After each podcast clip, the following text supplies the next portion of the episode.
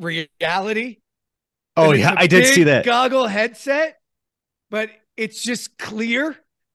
I love and it. it's like you got to get used it. to the hand motions, and he's touching the tree. the like scapes something, are uh, beautiful. I- it's like something Pit Viper would come out with or something. Like yeah. Yeah. Welcome back. Today we're talking with Doug Smith, the MCAA Innovator of the Year, about the practical side of innovation and how DSI has become a consistent leader in the innovation and implementation of construction technology.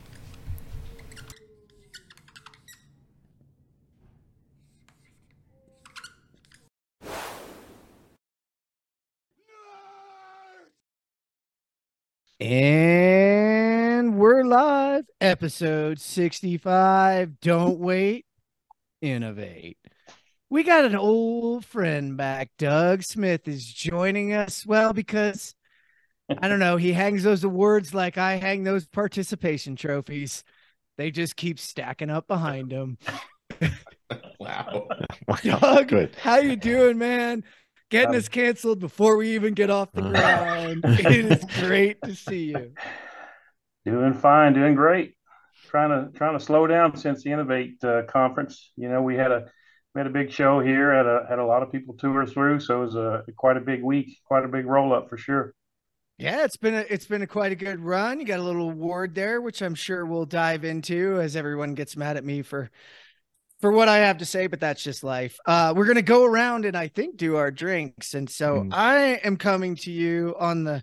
I'm joining the Trent bandwagon here. Uh, I am gonna have First time for everything.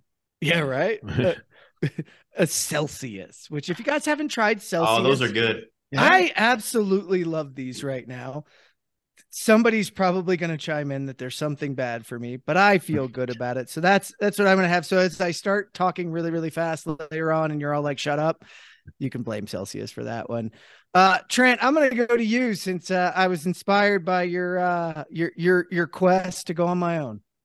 Yeah, still on the quest. So today today marks day 59. So uh I'm repping as everyone knows, uh I'm a plumber still at heart. So right out of the the faucet that the men before me and me have made possible, right out of the faucet. It looks like Good pickle juice. cup. It does look water. like pickle juice. It You does. pickle juice? It's a green cup, guys. Come some bad water. hey, you might want to get a filter. Oh, come on, man. Yeah, That's not alkaline based. Like, come on. been out of yeah. Oh yeah. yeah.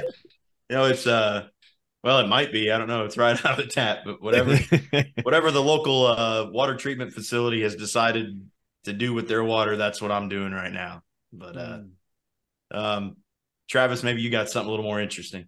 well, I, I I did decide to go ahead and, and be a drinker tonight. So I, I don't know if I've brought this one out before. Another local brew from from uh, Lena Brewery here. Um, it is the Big Rooster, Big Rooster, not Big something else. Uh, Radler.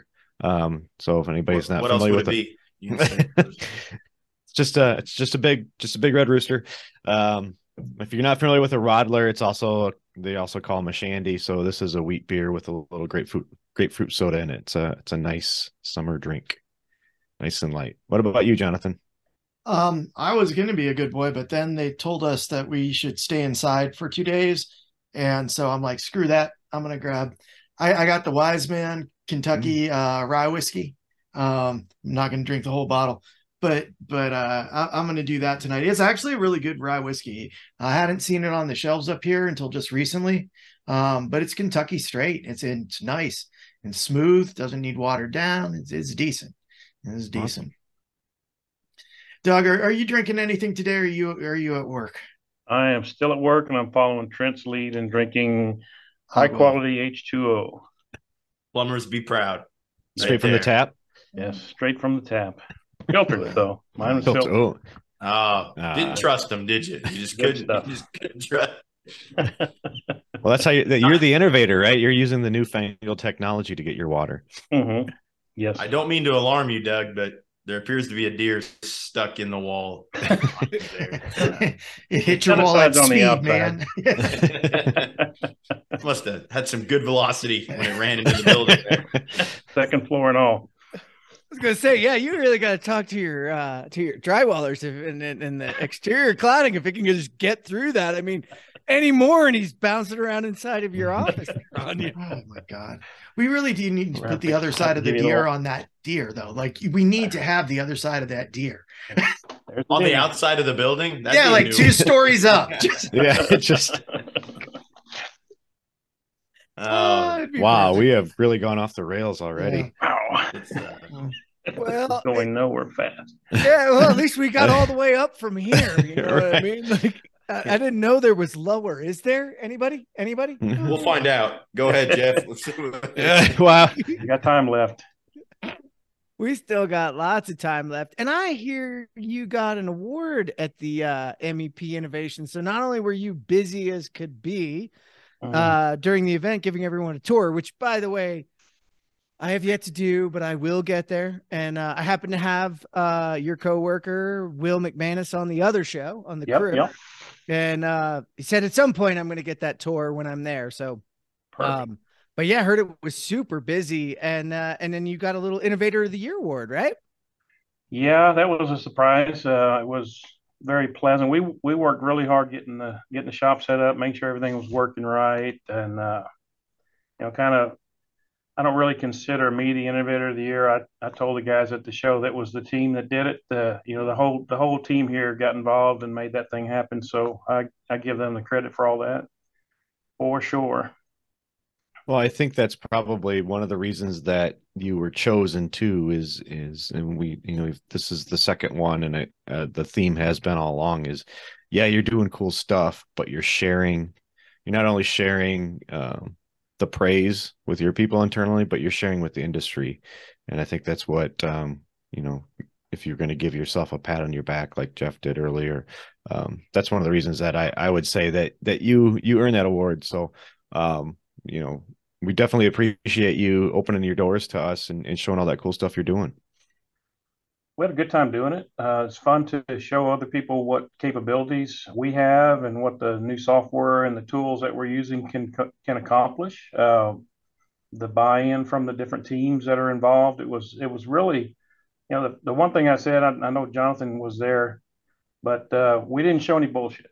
Yeah, when what we showed you was what we do every day, and if we don't do it, we're not going to show it to you because Mm. we didn't want to trick anybody, lead anybody down any rosy paths. That is our workflow. And that's what made it easy to sell. You know, we just we just show you what we do and it and it works. It worked great and it, it showed well too. So the guys the guys enjoyed it. It felt real.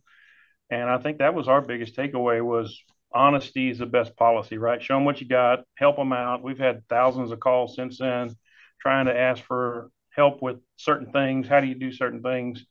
It's it's been really good.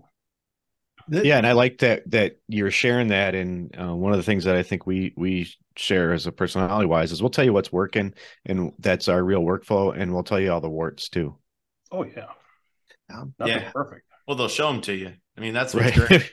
I Right. think it, it- well, that came out a little. Um, well, we, We, uh, we might not be releasing this episode. we'll, we'll get there. We're gonna power through. It's fine. Um, but I, I think that's important. What you touched on there is if if people have the opportunity to um to build build networks with people like Doug and DSI. I mean, if, if there's any contractors out there listening, you know, get get those get that network built and and get get these mastermind alliances put together with with people. You know, surround yourself with the best, get to know them, and these tours. You know, go you know, buy a plane ticket and, and go see them Pe- people like Doug Smith out there, um, as, lo- as long as you reach out to them and put it together, the, the doors are open a lot of times. Uh, these different contractors that are doing cool things, and it's well worth the cost of admission to go. Um, you know, conferences are great, but like Doug just said, you know, uh, there's big conferences out there like the Hanson Wade ones and stuff like that. You can do all these big tours, but you know, those the red carpet rolls out for some of those, right? I mean, you're you're getting it, it's still worth it. You're getting a good tour, but you're not walking a real operational hallway. You know, I mean, you're not seeing all the things. So the opportunity to do that um, it is well worth the price of admission, and I think that that is why Doug and his team deserve the award this year, and and um, because people are still talking about that tour. I, you oh, know, yeah. John and I do consulting. I've traveled to a lot of shops, and DSI's name comes up all over the place because people. We saw that. We saw what you know. Can you help us do what DSI's did? I mean, people people bring it up. It's. I didn't get to talk to you. Echoing. Doug, I didn't get to talk to you after that, man, but I sat around with like some of the people as they're walking through, and I also talked to some of the people when they left. And aside from you getting quoted an awful lot, which you got quoted an awful lot throughout the rest of the week, um, your your uh, your pit crew example, I think even I stole that from you, like for for three different things, because it's the perfect example of how how how to you know what the fab shop's supposed to be which is really dialing those things in. But the level of integrity um, was commented on a bunch of different ways that the reality of going through the shop um, there were some people that actually saw some things that were like oh you know that that's not working. And no one tried to say oh well it really does work. It was all like no it's not. Do you know how to make it work and you know it, it and i think that's that's that's a big difference at times between the way that that some of these tours go. And we've had some really good ones lately with the mca with the fab conference and everything and how some of the ones that i've seen like i i, I went to a couple that were um, sort of more around technology and less around the fab shop and they seemed to beat their chest really hard and say they had all the answers. And but you know it, it was really nice to see somebody saying we don't have all the answers but we're willing to listen if you guys can figure out any problems like tell us and, and we'll we'll change it. And you also shared like there was a number of people there that that walked away knowing that stuff they'd been trying to do but failing at could be done. And sometimes that's what you need. I mean for for i, I think when i went to see uh, travis your shop and when i saw pikey's and and yours doug at each shop i ended up walking away with a bunch of sort of validation that yeah you can do it. Like we didn't have enough time to learn exactly how but yes uh-huh. someone's doing it. They're doing it consistently. They're doing it as a business. They're kicking ass with that that. So when when we all came through there if there was a wart that you kind of hoped people wouldn't see what what was that wart? Because i was just i was just curious because you started off you're like we're going to show you everything warts and all and then you proceeded to not show us a lot that I would consider a wart. I would say that I'm probably overly critical. I I look at things and I, I think we could do them better, and they may be being done very well already. And I'm just that incremental efficiency kind of guy. I sent you that video of my CNC machine just just so you could see. And and the example is I took I took that process that I use to cut that wood. And, you know, there's 10 different tools that it uses. And I went in and I tested every single tool until I could get the maximum performance out of each tool with the least amount of degradation on the product. And I did that and I cut the time for cutting that part in half. So I look at everything kind of through that that mirror saying, what can I do? What can we do to make every single part of this better? And even though we're doing some things better, I think there's room to grow still the way we move pipe around, our welding procedures, some of the cleaning stuff. It's it's not necessarily perfect, but uh, it works pretty well. We have a we have a quite a quite a throughput. Um, one of the things that that uh, Helm Group does that we don't do currently is we don't assemble enough ductwork in my mind, and they do a lot of that, and it's it's I think it pays huge dividends and we've been pushing to get that done here. It's really a shipping issue for us mm-hmm. how we how we built our shipping, and it's going to make us retool our shipping efforts totally, and that's really what's been holding us back on that. But uh, I think we're this year we're going to get more into that out of necessity. We're going to have to because our our world is growing so fast. So we're gonna we're gonna have to perform better in that in that realm of it. I think McCusker Gill does a decent job of that too. If you're if you're mm-hmm. talking to they peers do. about they do. it, I visited yeah. them, and we, you know, what our sheet metal dashboard, we Stacy calls it pirated. We pirated that from them. We first saw it at their shop. We said uh, we really like that. Do you mind if we take a picture of it? And we brought it back here. We changed it. and We added some things to it. Uh, all the counters and different trails that we follow through the shop, and we we actually acknowledged them in our in our tour and said we pirated this from them. Stacy says pirating something is taking it and putting it to work for yourself. instead of stealing it and putting it away. Mm-hmm. Yeah. So uh, that's what we did with that, and and uh, it it works very well. Well, I think that's a great example too of what we're we're saying is, um, you you know we talked about visiting all these different shops and and everybody can take a little bit of something away and, and apply it to to what they're doing and it and like you said doug you you have to tweak it sometimes it, you have to be able to take that idea um, you're not gonna and I, I, think that there's some hesitancy still in the industry to let people in through your doors because they're going to steal everything but to your point like you know the helm group is not going to do the same things that dsi does but we can take that idea and we can tweak it so it fits into our workflow i think we get as much as we give really. We've mm-hmm. we've gone on all the tours. We've seen all the things people do. We say we think we're doing that better, or we think we can now do better with what we just saw. So it's it's a give and take for sure. Most definitely. You know, I, I, I wanted to ask you because you have gone to all of the tours too. You like make it to most of those. Uh, if you, if you were going to pick a shop that was like your innovation shop of the year, doesn't need to be a throughput or a volume thing, but like something you saw and you're like, that's that's definitely like a wild dialed in shop. Who who what are some of the shops and it doesn't have to be one because I'd hate for you to leave somebody out, but what are some of the shops that you really thought had had had some real innovative ways that they were, you know, that, that they were accomplishing building? It's, it's unusual because we went to McCusker Gill and we said, "Man, these guys are storing all this stuff. They're they're using Stratus to catalog and store all their items mm-hmm. in their in their warehouse." And we started thinking, "Do we want to do something like that?" But in our market, we store nothing. We we mm-hmm. have our vendors store everything. So even though that idea was great and they had it organized to a T and they knew where every single thing was, that workflow doesn't fit us at all. So it's like, man, what a what a cool idea. So we took that idea and we said, could we do this with something else? Can we use this idea somewhere else in our business? And we're we're attempting to do that now. But that that really impressed me how they did that. They were in their tool room through the containers stuff also. You know, I've always liked Ryan Hogan and his guys out there in uh, in Seattle. I went through uh, McKinstry out there. We went through uh, several of the the shops out there in in Seattle last year when we were out, and everybody's got their own little stuff that they do. It's just I'm I'm impressed every time I go. I always see something new. You were talking earlier before we started recording too that that you guys are are growing like crazy. Um, how are you? Are you iterating on what you do internally? Are you iterating on what you're learning? How are you applying these new learnings to these new shops and in new areas you're expanding into? Or do you try to start with your baseline of what works well in in your kind of your your main shops and then go from there?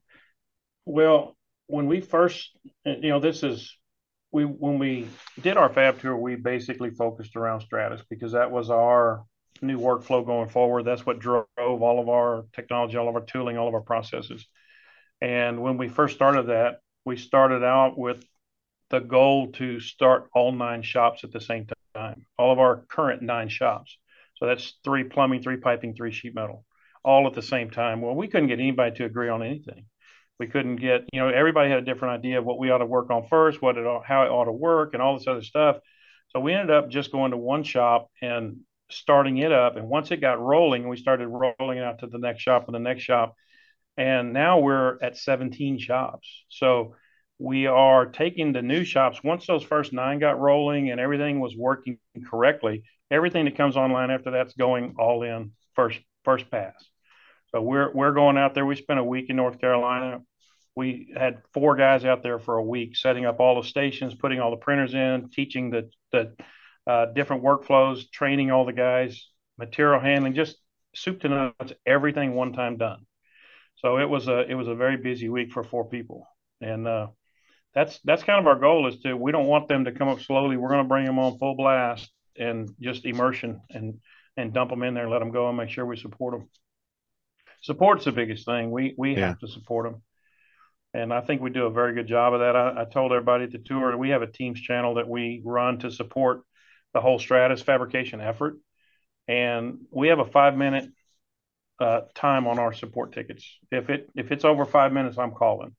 So we average about two minutes. So when somebody at a workstation anywhere in the country at a, on a DSI workstation goes on Teams and says, I'm having an issue, they get a response back in five minutes, which is That's pretty fantastic. awesome. So you, if you don't support it, it's going to fail, and that's that's one of the things that we recognize right up front is we have to make sure nobody's waiting on an answer, and nobody's waiting because the system's not working or they don't understand how to use it. Yeah.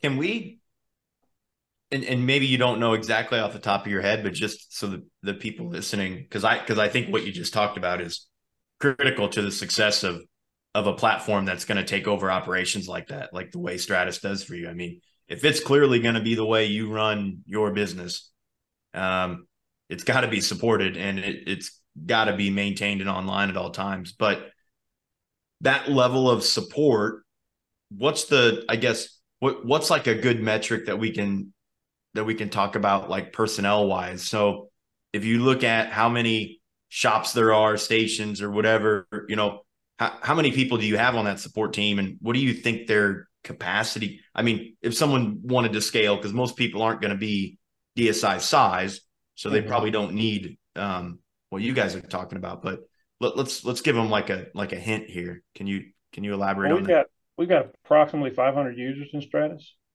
and we have seven guys monitoring and maintaining. And Okay. those guys have other jobs, so there there are database guys, there are Trimble guys, there me, there Adam Nichols, who's doing our detailing uh, VDC technology guy, uh, running our group. So we have multiple people, and everybody's got on their phone. So Sunday morning, I'm sitting at my house, and seven o'clock, boom, I get pinged that something's not working. We go online, and we're on it. That happened. This happened Sunday, and three people answered the phone call Sunday morning. I love So- it. So we have just a dedication of the guys and their their involvement that they want this thing to work, and they're they're behind it 100. percent That's it's really a mindset. Once once those guys buy in and get behind you, and and we're all pulling in the same direction, it, it kind of runs itself. You know, we we don't have to put them on call. We don't have to beg them to answer their phone. It just it just works. It's just the guys. put them you know guys out there write write that down that's huge i mean that is you talk about i i commend dsi for that you, you talk about putting your destiny in your own hands i mean what i see out of most people with these software providers and and it's it's not a knock at the software provider but when you're when you're putting the sole responsibility of the success of that product into the hands of the people that sold it to you and relying on their support teams and their i mean you're sometimes you know controlling your own destiny there. I mean what better way to um to take control of that and and say that we're gonna you know we're gonna dedicate a team we're gonna put resources toward it because we've acknowledged that it's that important to us i think that that's rather than sitting around complaining and and and bitching about the software providers all the time it's like well you stepped up and did something about it right that's and i, I Put in a think ticket great for Revit. Put in a ticket that says Revit. My my prints aren't coming out correctly, and they'll get back to you in about a week or two. So uh, yeah. we we know Mhm. that we live that life. So we said we can't we cannot allow that. We have to support this on the spot and be right there with the guys, just like we're with them on in the field.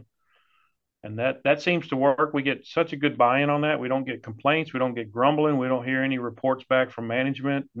It just doesn't happen, which is it's it's really healthy because when the, you can go tell the guys, man, everything is working. You guys are doing a great job.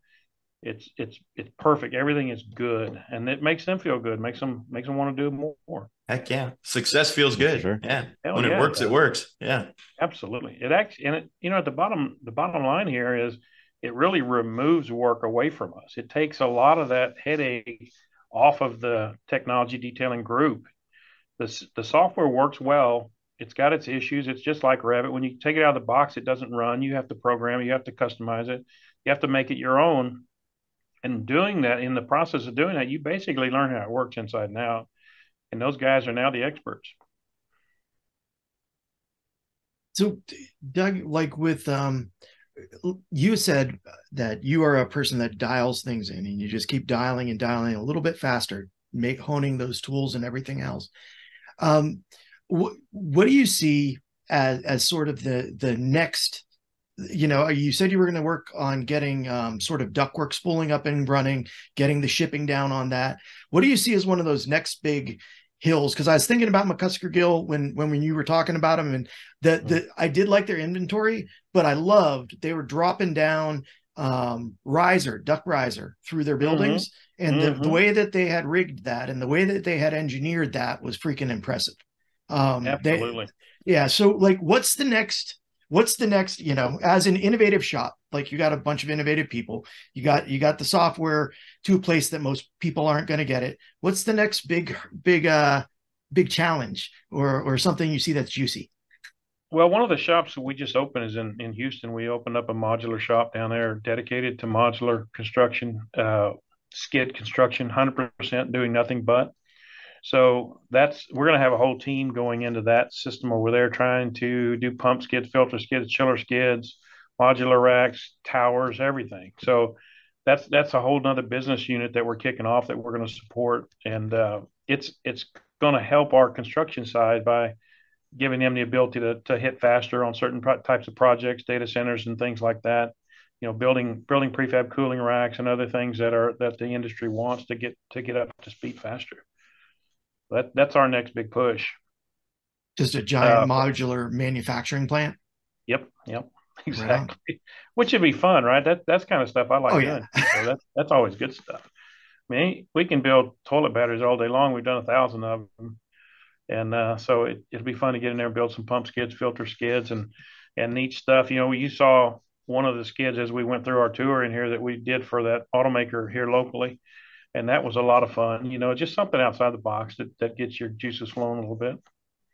Yeah, man. Did you um like like in in regards to that like um oh darn it I lost my question because when you started talking about the skids I started thinking about the skids and now I'm, now I'm stuck there man. I I apologize. I'll have to think of something. Uh, I I was gonna uh, stick in a question here quick because you you we you know I don't want to talk too much about Stratus itself, but I think that what you guys did um as as a Stratus customer, uh, and we can I was kind of curious how you do this with with other technologies. Like you are customer number one for that product, um, but you didn't deploy it for three years. Right. I think that a lot of us, um, in our backgrounds as, as construction technologists, we do try to get things ready as ready as possible, but I don't think many of us would have waited three years. Um, can you explain the thought Calling process? chicken behind- Maybe. Yeah. Yeah, because we went and visited you, and y'all were using it, and we were like, "Mm, "We're not ready yet." yeah, but can you explain that thought process a little bit? And then is that something that you apply in other areas, or is that kind of That's Pretty that's specific to my this one. standard mo. Okay? I I want to make sure that nothing's hundred percent, but I want to make sure that it's as good as we can get it, and as and we're comfortable with it before we release it out into the wild. I've said this. I said it on our last DorkCast, and I said it at the show that you only have one chance to make a first impression. Once you throw it out there, it's it's on the street. If it fails, they're they're never going to look back. So we don't have time to fail. We, I mean, like Trent said, this is a product that we're putting in place to run our business. And if it fails, our business fails, we fail, and somebody gets sent down the road, and we don't want to do that. So we we want to make sure we're comfortable 100%. Our cus- our company trusts us, and they believe in us, and they know we're going to do the right thing. And they do that because we've never dealt them wrong, right? So they trust us. We have to perform, and we have to make sure that the products that we put in front of them are ready for prime time. And they're never 100%. We we have issues. We did the same thing with the Docs back in the day. We launched it about a year before it was really ready to launch. And you couldn't print drawings, you couldn't do this, you couldn't do that. And we flew to San Francisco. We met with the Autodesk team and we said, we got to do this. We have to have these 10 things or the system will never never work for us and uh, they actually got them done. So a year later, we're starting to bring things online, and the system's starting to work, and everybody's going, "Hey, wow, that thing is really coming around," you know. And then they changed over to Build and integrating PlanGrid into it, and now it's starting to get even better. So yeah, we we just want to be real cautious and and make sure we're doing the right thing for our company. I remembered my question while you guys were talking. Question. Uh, my question was like you uh you were uh you guys are starting manufacturing plants. Just say skids, I'll get distracted. It'll be that easy. No, um, what I've seen a lot happen is as soon as people start to get to the point where they're building module modules, they start building their own componentry too. Um, like we've seen a couple shops come out with, you know, patented new plumbing componentry that's built around the prefab market. Have you had mm-hmm. anybody bring up some, you know, you know, some great ideas in in regards to that on on the sort of in-house manufacturing side or building new products for the market type thing? Bob is a manufacturer, and Bob wants to manufacture. We want to build parts. We want to build things. We we think that our our niche uh, is going to be in putting components together and doing it the best anybody that anybody can do. I don't I don't know if I see anywhere in our future that we're going to be a manufacturer of of component parts that we could sell on the market. I mean, we'll we'll sell you a skid pack, but we're probably going to buy the pump from somebody else and the filter from somebody. It just it's not what we do. It's not our our specialty. We're a, we're a contractor, and we're going to probably stay in that lane. So you're a pit crew, not a mechanic. Yeah, exactly. That's important, though. I think that people they're, you know, the manufacturing. Uh, that's a big buzzword in our uh, in our industry right now. People and I think people are having a little bit of an identity crisis where, you know, I, I've seen it at places where they're looking at their fabrication shop that supports their construction operations and they're talking about manufacturing. And I'm kind of like, you're not a man, you're not though. Like, I mean, and, and maybe that's okay. I think people have that mentality where if they don't say they're a manufacturer, they feel like they're not doing the right things, but it's okay. You, you don't need to be, I mean, I, I think it's important what you just said can, it, a lot of people could, could take note of that. I mean, there's I a business a definition also. There, when you say manufacturer, you think of somebody building parts to build a system, right? Uh, you know, we mentioned Bob a minute ago. He's going to build these parts to develop a component that he's going to sell as a unit. We're going to do the same thing. We're going to make a pump skid, and this, you want to buy pump skid A, B, or C. It's going to be a product that we sell. So we are manufacturing that product, but we're not constructing the pieces within it. We're building it and selling it as a component system. And for the data centers and things like that, where you have modular cooling racks and you have 500 of them, we're going to build 500 type A's and 200 type B's. So they will, we will at the end of the day have a catalog for those parts and pieces that we build, and you will be able to call and order them, and that will be a kit that we put together. We'll have we'll have the designs turnkeyed and tweaked where they're perfect, and we just whoop them up and out the door they go. Do you right do you think there's room because we were we i actually wasn't thinking about bob i was actually thinking about some electrical contractors that i went out to see mm-hmm. their shop and mm-hmm. the only reason they wanted to get to that manufacturing spot was they were running into supply chain issues um, oh, yeah. and and and what they were what they were coming up with was they couldn't guarantee certain aspects certain materials through the supply chain. So they're like we can't guarantee them we're going to have to make them ourselves. Um, and I think I think the only thing I would ask you out of that though really is the supply chain has been really rough on electrical. Has been kind of rough on everybody else. How how has that affected you? Because you you know the the more you get towards that that polished uh 100% pit crew the more the more detail oriented it is and the more throwing a monkey wrench in there is going to cause damage um, so how how is the supply chain you know issues after covid and and even right now how are they hitting you guys? Is it is it had big effect, little effect? Huge effect. It's it's terrible. Um, you know, we we manufacture some ductwork that we typically wouldn't manufacture, so we can control the outcome of it. Um, we're going out and buying things from 10 different places where we used to buy from one. We've got a year long wait on certain materials for some of the semiconductors that we're doing. So, you know, uh, some of the bigger manufacturers came in and bought the entire stock for the entire country for a year. So nobody has any left to get. So we're going overseas and we're buying from from places we wouldn't buy before. It's uh, the supply chain is messed up right now. It's it's terrible, and it makes us be better planners. Is what it does. We have to plan in advance. We buy our metal a year in advance, so we have to use tools that that we've developed, and one of them is our is our tool that we use to fabricate with, and we anticipate by the models that we have drawn how much work we have on our plate coming up in the next year. So that that's just a side benefit of that tool is we can not only see how many feet of pipe or pounds of duct or anything else, but we can tell how many weld inches we have coming up in the next 12 months. And do we have enough capacity as, as far as welders and, and hours in the day? Yep. That was a little, uh, a little thing we ran a while back. And I forget what the number was, but it was like, we need 72 welders. And it's like, holy shit, we, we don't have 72 welders. So we had to figure out, we start scattering people around and looking at different ways to, to maintain that workflow and get those, that throughput through the shops. But that, that tool gave us the ability to look ahead and see that. Do you think that's a lot of the supply chain issue is not the supply, but actually the demand increase? Um, it's both. It's both. The demand once, has, has, grown substantially. Um, I mean, our workload has grown substantially, and which which we're happy to see. But but on the inverse of that was the materials are harder to get and our workflow is is increased so now we got a double whammy so it, it's kind of it's it's a tough one right now it's tough. And I, am seeing a lot of smaller people smaller guys having trouble staying up with it.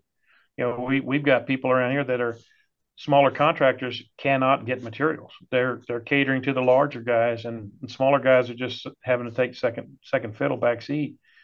And it's it's not pretty. Yeah, I was gonna I was gonna jump in and ask about that because I mean DSI is unique in that, right? You guys are I don't know what's referred to as the 800 pound gorilla, right? You've and and you've got six people and you've got a lot of systems. You got the ability to plan out. What do you what do you tell those those smaller ones that are you know are aren't aren't at the front of the line and don't have some of that? How can they start attacking that or even thinking about it? it's it's really planning, plan your work, and keep keep an eye on what you got coming up because you got to plan for the worst. And in times like this, you you have to know what's coming up and know what the availability is. Uh, we we have small contractors that can't get duct work. You can't even build a house right now because they can't get flex duct. It's ten months on flex duct. So the residential construction is crazy right now. Everything is crazy. Oh yeah, I mean we're seeing the the uptick in residential construction, the the the issues with materials of all sorts, and they keep they keep coming from left and right. You know, we were talking panels not too long ago. Now we're talking yeah. flex duct work, and we were talking steel rolls, and people going out and you know clamoring up all the steel and having to think differently. Um, but my nephew, yeah, my nephew builds houses, and a guy called me the other day and says, "I have an eighteen wheeler full of windows. Do you want it?" And he said, Yeah, I'll take it. He bought the windows, this 18 wheeler full of windows, sight unseen, size is unknown, just because I need windows and I'll figure out how to make them work. There you go. That's like, the mark of innovation. We're talking about being innovative. There you go. Look, yeah. supply chain problems. Six inch windows in my living room. supply chain problems are a given. You know, we yeah. know it. It's affecting everyone. Do you think, though, with your with the with the push towards manufacturing and fabrication i've kind of had a thought in a, a while like in the future we're going to have contractors that are fabricators and contractors that are installers do you see more and more of those small and medium size medium sized contractors coming to companies like dsi and to to purchase that mm-hmm. and that we, i mean because you can use your buying power to hopefully supply to to them we already do With, that. Yeah. Okay. We're, we're manufacturing for multiple contractors. Yep.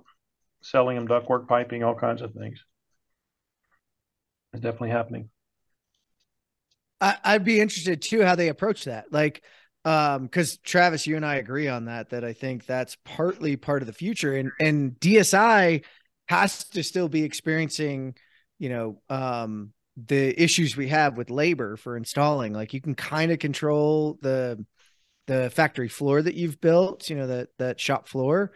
But can with the increase, can you see an opportunity for those folks to become preferred installers for you? Where you would, you know, subcontract that work out for them or at least find a new niche for them. It's possible because this year we're we're slated to go to 2,800 employees. So it's it's going to be tough when we get up there. yeah. Uh, yeah. Trent, I think I stepped on you. You have a? Did you have a question? Stepped on you earlier. Oh no, no, it's all good. I was just pointing to the fact that that it's we, we're talking about innovation, and all the things Doug said was the mark of an innovative company, not just in tech. I mean, the supply chain is, issues, all that stuff's a given. It's affecting everybody.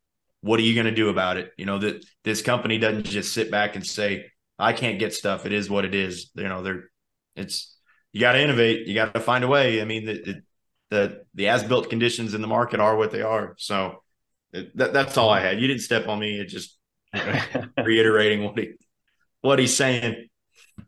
Yeah. Well, the, yeah, we, we're finding different ways to build stuff. We're making recommendations for other material classes. You know, when we when we run into things that we can't find that. What about this? Have you thought about this material? How about let's go to stainless? Copper's not available. Let's run our water lines in stainless.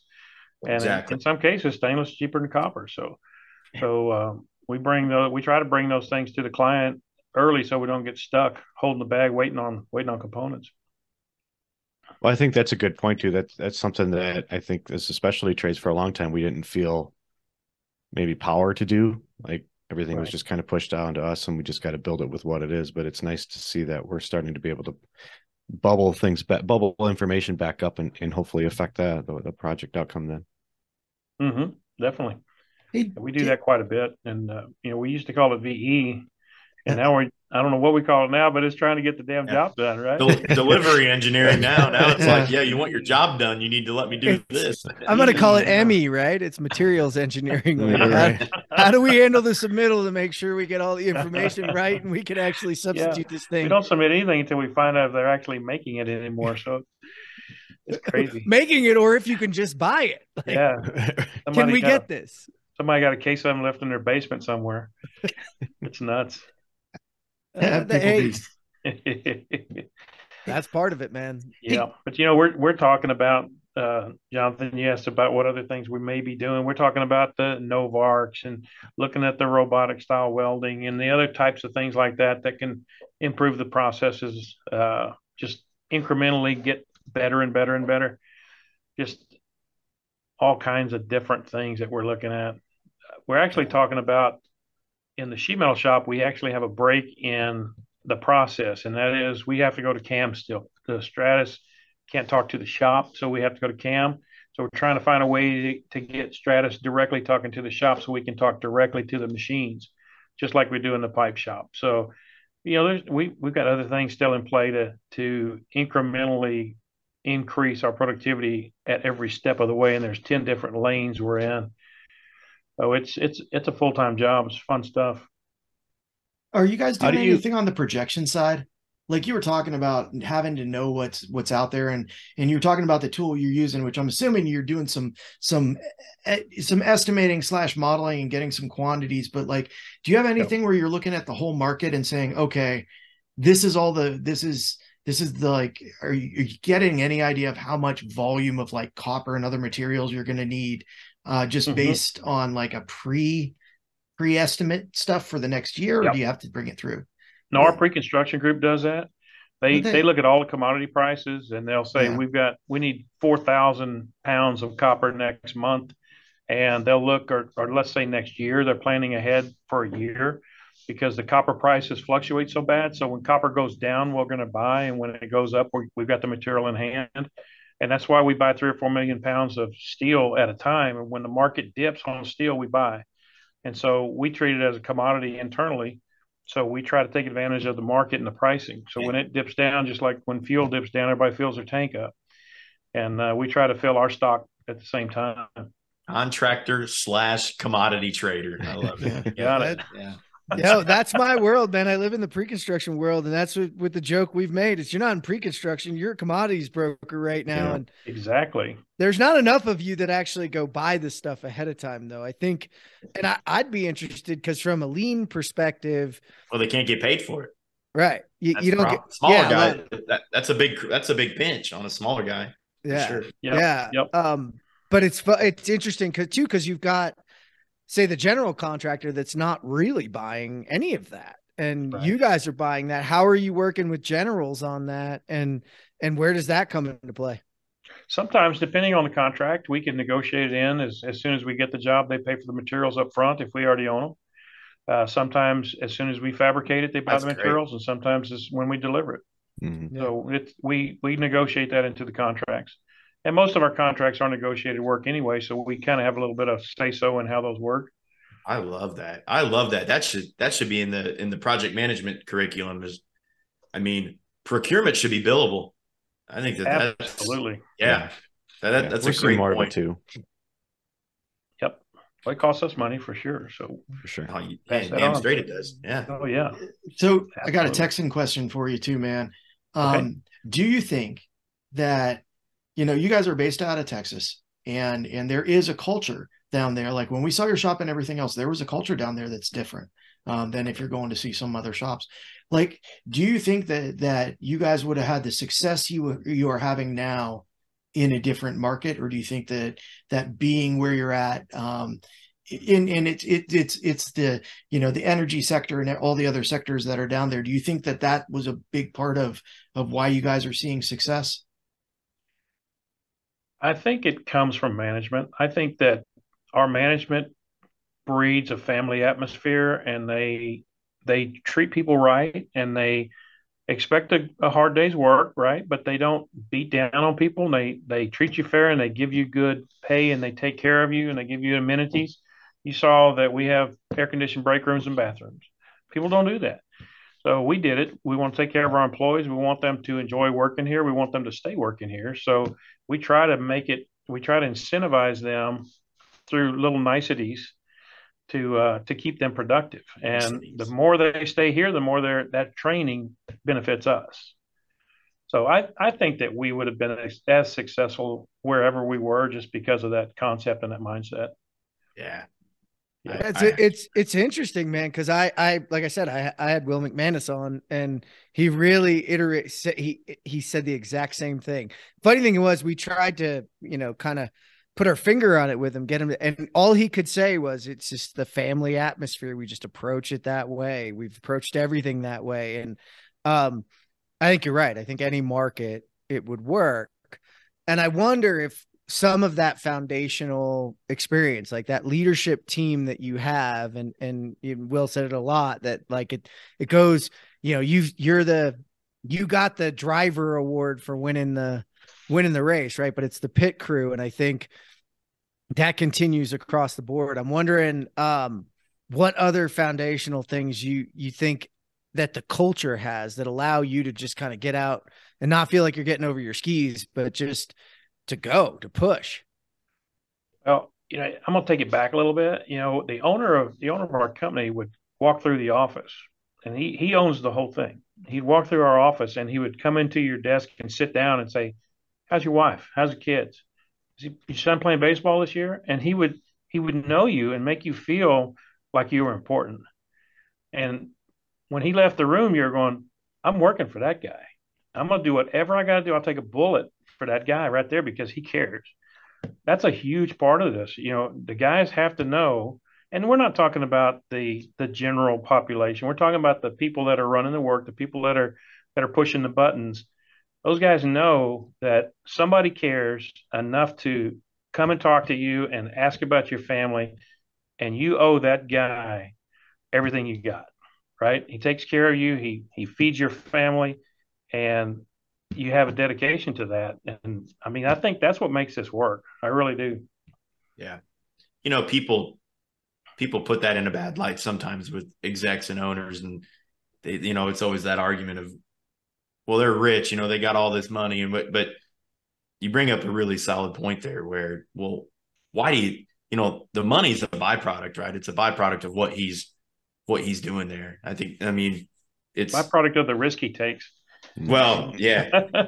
Yeah. Most people Yeah. don't understand that side of it. But right. it's because of all those things that you guys are doing and doing the right thing. I mean, the rest of it follows, but I really think it comes back to just the theme of the, of the episode is it's an innovative company and most of the time on this show we talk about innovation in relation to tech, but their DSI is an innovative company, not just at the tech level. In every aspect, they can change direction when you know when life gets tough in one area, they find a way around the tough. I mean, Mm. that's the whole that's the whole reason they're successful. I think it, it, it's a good tie-in to the to the innovation plug. So Well, to Yeah. expand on that, Trent, it's a, it's a really good point. You know, every market has ups and downs, highs and lows.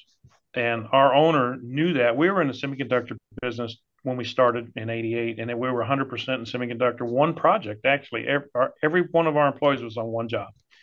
and he saw that as a as a shortfall. We could we could get hurt real bad if that market came down. It would kill us. So he started diversifying, but he went into markets that were kind of not parallel markets, but almost opposite markets. Dallas is high, Austin's low, Houston is high, Dallas low, San Antonio. So he went into all these markets, and when we saw the the industry like in 2008 and stuff start fluctuating, we would we would lose market share here, but gain market share there. And even through all those tough times that that the country saw as a whole, we never went down. We stayed on an upward climb the entire time because we had uh, balanced markets. So one went down, the other one went up, and we stayed level or stayed growing the whole time. It was a really a vision of his, I think, that got us through that. And a lot of companies didn't make it so well. And I, I think it was just a, a vision that that got us through that, and it was his master plan. And I think that's something kind of back that that plays out in in the way that you're deploying your technology is having that vision of the future of where you want to go, where you want to be. And it's interesting as we're talking through this. I I was thinking about well, how do you pivot? But you seem to pivot even as you're taking a long, slow run at whatever you're doing. It's it's really it is really interesting to watch and to hear about we're we're constantly pivoting, probably more than more than we want to. Goes into a spin at times. Um, oh, yeah. well, every every pivot, yeah. I mean, every pivot isn't successful, right? But it's your ability to pivot yep. and do it that makes. I mean, that's what makes you great. You know, not every. Normally, normally we pivot because we ran into a wall, right? So we find something that we can't get through and what do we got to do to get around it? What do we got to do to make it work? And we kind of shift a little bit and we head a different direction and and if it works great. If it doesn't we'll take another route. But uh, you know we we're we're prepared for that. We got our guys that are always looking at that. I mean I, I tell my guys look ahead. Look a month ahead. Look two months ahead what are we going to run into that we haven't seen before be prepared for that ask the questions now so we don't get into a pinch down the road and no surprises i don't like surprises so that that's one of my biggest things is is you got to look ahead and you got to anticipate what's coming. Well, that's like the the common story of you know how everybody becomes an overnight success after being in doing something for 20 years, right? Is all that forethought and all that planning. yeah. That's not an overnight success if you've been doing it for 20 years. no, but that's what they say. It takes a heck of a lot of work to become an overnight success. that's the key to it all, right? You know, it's the uh it's the Forrest Gump on the shrimping boat. You know, all the other shrimping boats are gone. You are the shrimper. You know, that's, that's the way it. this thing works. I and on that exact note, I want to I want to see what do you think? So again, I, I get to keep drawing this back to a conversation I had with with the other part of your team, and and our talk was around ERP, right? right? Your ERP system, which is just really basic tech, right? Like it's yeah. not flashy or considered innovative. And when I say basic, I am not, I don't even know. We didn't actually say what ERP you use. I'm just saying mm-hmm. ERP in general, mm-hmm. pretty basic tech.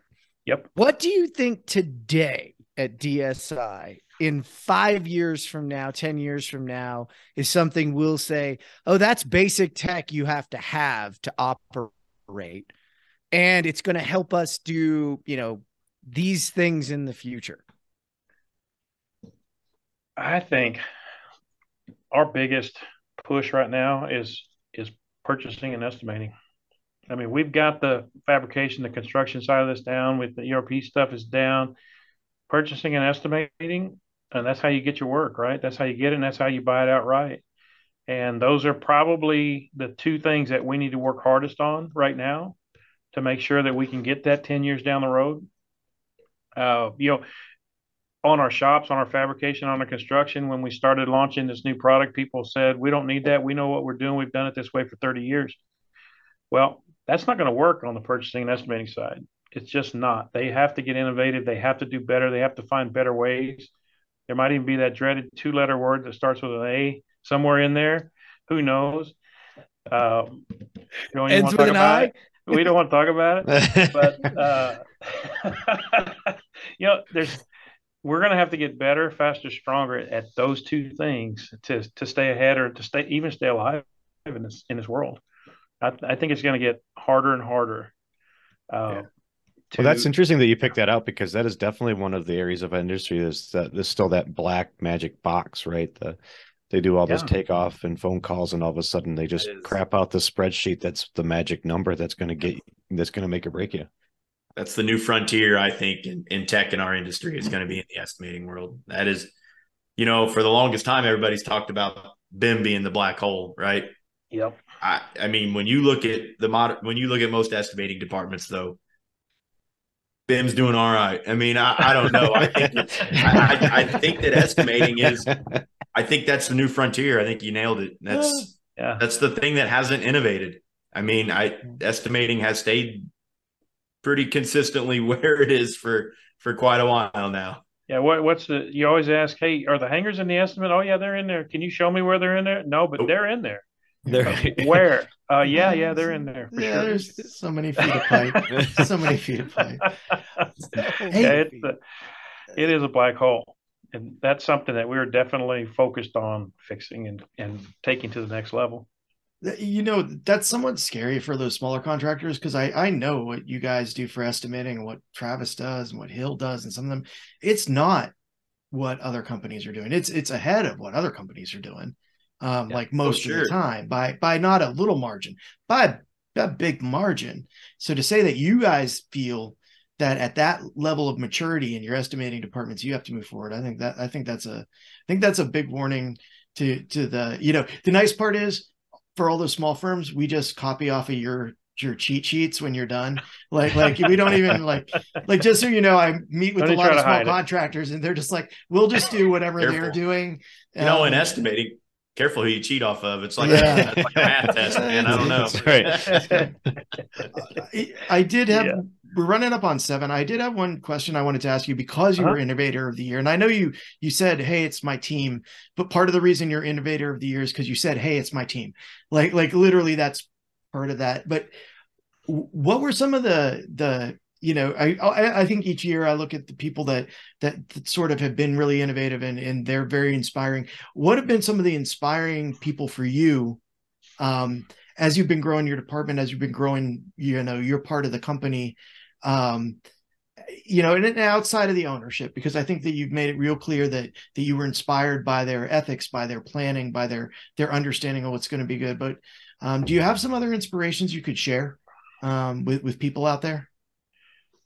Well, I'm gonna have to break your rule and go back to the owner again because uh, he back in the early '90s had this vision that we could do uh, design work in 3D, and I sent you that thing, right? I sent you that That thing was so brochure. Yeah, cool. yeah. So That thing was so cool. he he had that, and and the other day, our our leadership, one of our guys called me a dreamer. And I said, I, I was a little bit set back by that and that said, man, that, that's not very nice to call me a dreamer. And I started thinking about it. I said, the hell yeah, that's nice. That's like a fucking pat on the back, man. I like that because I think that that the man that I was following that did that in 90 in 92 was a dreamer too. And he said, I think we can do this. And we did it. And so we're I, I look at what we're doing now as an extension of of that. You know, when we when we sold that and moved on, I kind of felt empty inside because I didn't have that anymore. And I always wanted to get back to that 3D design that what we what we were doing for that industry. And I feel we're almost back to that now. And so it, it felt really good to see this thing come through and to see it working and to see the the tools working together and, and feeding the beast basically. So I, I I really look at that as as his inspiration to all of us to that this is possible. Right on. Very cool. Construction dork dream catchers coming. And And we do, we do need to start making some swag. That'd be some cool stuff to. I don't know that I'm hanging up a uh, a Oh come on, man! catcher, you my get friend. yourself around people like Doug Smith who got really you these dreamers that are out there. You're gonna want your dream catcher. You're gonna Well, want you're in, you're and you're in Colorado. Like that's the perfect place, right? You get your dream That is true. catchers, and you just you know ah. Get our Yeah. incense out. Right. gummies, maybe. oh wait, wait. Not for me now. We drug test. Not for me. We drug test here. Yeah. Uh, no. Yeah. Hey, look, it, it, it takes dreamers, right? At every level. You gotta Yeah. gotta be seen that way. Um, it gives it gives that other team right. He gave you room to to spread your wings and try. Yes. Right. And I think Yeah. you doing it again now, you've got probably a team that you're doing the same thing for. I think that's it's important to pass that on. Well, I'm getting older, so I try to tell my guys, I said, one of these days you're going to be that guy, and you need to be dreaming now. What is your next? What's your next vision? Where do you think we're going? Start start thinking about it now, and let's talk about it. And so they're, you know, they're they're planning now, uh, and I I'm encouraging that. Yep. Like Bobby Boucher, visualize and attack. Visualize and attack. I, thought you were going high quality H2O. I thought he was too. Hey, right back to it. You're drinking pickle juice and we all know. It is. All right, you got me. It's pickle juice. Damn it. All right. I I did want to comment one more time. Like as as I've gotten more and more uh, well networked in the industry, it, it is interesting to me that the high performing companies, no matter how big they are, still have that small town, small company, family feel. Um, I, and and I do think it is it is fairly unique to construction. Uh, in the end of the other industries that I've worked for, um, the big companies, maybe the local office felt that way, but not the entire the entire Mhm. company. I don't think that construction companies as a whole should fit in that box, you know, that corporate box. Mhm. We definitely don't. I mean, uh, our our culture is substantially different from that. We're not, you know, we I think we just got an HR department like a couple of years ago, so uh, a real one. But uh, you know, we we we ADP doesn't count. sometimes run a little bit loose you know. We try to have fun and enjoy ourselves and and it it just need we can't be driven by that corporate philosophy. We don't we're, we're privately owned too so we don't have bean counters you know looking down everybody's throat all the day all day every day which makes it a lot easier to do what you need to do and and and be flexible to to turn and twist as you need to those are those are the things I notice too, Travis. When all the shops that I go to is you see the high performing ones, two things that stand out: the culture. They're all you see the buddy buddy. You see, I mean, you can just see it in the way they act. And then the ones that that you walk through that you're kind of like, eh, they're not really doing as much. A lot of times the culture is not there. The other thing, and this relates to how Doug and them like to share. The other one is the picture thing. I go to a lot of shops and I always want photos and stuff because I like to document my travels. And the ones that tell you, no, absolutely no photos, I don't want, they're always the ones that you're not impressed by. I'm, I'm serious. I, maybe they don't like want a a bad photo and, and all, and all the shops I go to where they're just like, yeah, go ahead, you know, you know, take take some because they're proud of it, I think, and those are the ones that um that are they're just bet you're you're just more blown away with what they're doing. It's kind of funny. Hey Doug, you know you know Mike Shin. oh yeah y- y- Yeah. Okay, so I'm uh I, I'm interested. Shin made these welding booms, and I'm like, hey, oh yeah can we take a couple pictures? He's like, would you like to come to Seattle? Come to my shop with your scanner and scan the entire thing. And then when I'm leaving, he's like handing me sheets of all the materials he used to build these welding booms. I'm like, holy crap. Like this is the best thing ever. You know, I went back. the only there- welding booms in the world with air brakes on them so it's, it's cool Dude, yeah. We put truck So brakes awesome. on ours, and we put we put right on it Shin. We were like, uh, yeah, this is this is just us pirating Mike Shin. You know, absolutely and he loved it we got to get Mike Shin on the show. That's we should do man. that. look, that that'd be he- that would be a fun He's, he's a dude, man. He, he's. I, I think that's what I noticed, Trent, is actually when I go from shop to shop is if you go to a shop where everybody in the shop knows the owner's name and they're all talking about him positive, you're good. Um, I, I Oh, felt yeah. it pretty hard at McCusker Gill. There was one where I was Yes. like, okay, their their owner is pushing this. When I was at Spader, Terry Spader, the reason that it, stuff got done is that owner wanted it done. And if you messed it up, he kind of smiled at you and was like, well, try again really fast, but try again. Yep. and, and and I'll I'll I'll further that a little bit too. Like the you know obviously we're all union contractors. Like and and you go to these places and yes they're they're we're all proud the the the tr- the craftspeople are all proud proud union people, but there's not a a big I'm I'm union I'm not company. Like they right they're they're both and that's that's fun to see too I, I can't speak obviously to the other side because i don't have experience with that but Yeah. um it's I've cool. seen good or bad on the other side, just like anything else. Mhm. Yeah. Yeah. There's non-union Yeah. side. I've I've seen people doing some really really awesome stuff. Great companies and flip. I mean it.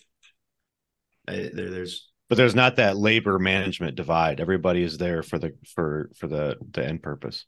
All right, I saw that at McCusker. I saw that when we were at Helmets. Those guys were lockstep, man. They were Mhm. they were all following that charge of this is what we're going to do. Mhm. No matter if it made sense or not, we're we're going to try it until it fails. Right? We're going Right. to make it work. Do our best. It was awesome. We're gonna all go off the cliff together. Absolutely.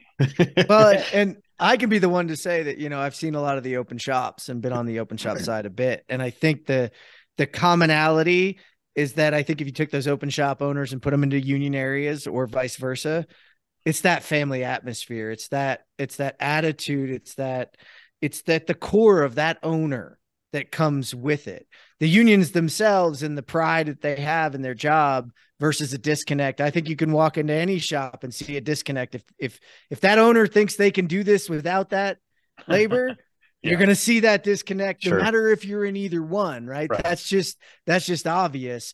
Yeah. And I think that's the difference is it's you know culture eats strategy for breakfast, but but culture without strategy it's kind of just flailing in the wind. I think that's Mhm. some of the other difference, right? Is that you is that you get that there. So um you know, we're getting close to that time where we got to wrap it up. I want you to put out a carrot for the next innovator of the year, Doug. If you had a single problem to solve or could look for, hey, if you come to MEP Innovations in January, which we're already going to start saying it's coming, right? Coming. Hey, by the way, if you're listening in, those calls for proposals are out. So Yes, get yourself out there, get your company out there, get it's yourself closing out there. soon. I think It is closing soon, I think. Yeah. Yeah. Yeah, so make sure you you you go ahead. But what what thing, what nugget, what um shin welding machine would you want to, to use And it that is a loaded that is a loaded question right there. Holy cow. You know, there there's so many things. Layout, uh, you know, layout and hangers are such a huge part of our business, and the different types of scenarios that we run into with both of those things. Uh, how we fabricate that, how we lay them out, how we when do we lay them out, before or after, all of that stuff. I we need to have a better way, better method in our business to do that even though we have Trimbles and GPS systems and all that stuff, it's still a very slow process, very slow. Um, that's one. I, I think the shops are really becoming their own thing. They're they're they're tracking very straight now. I I believe most of them are. Uh, it's it's really. I I would like to see it in the purchasing side and how we handle material. I mean, I, I I'm very interested in the uh, vendor management type systems in shops where we can maintain and manage our own commodity material, copper pipe, fittings, PVC, everything.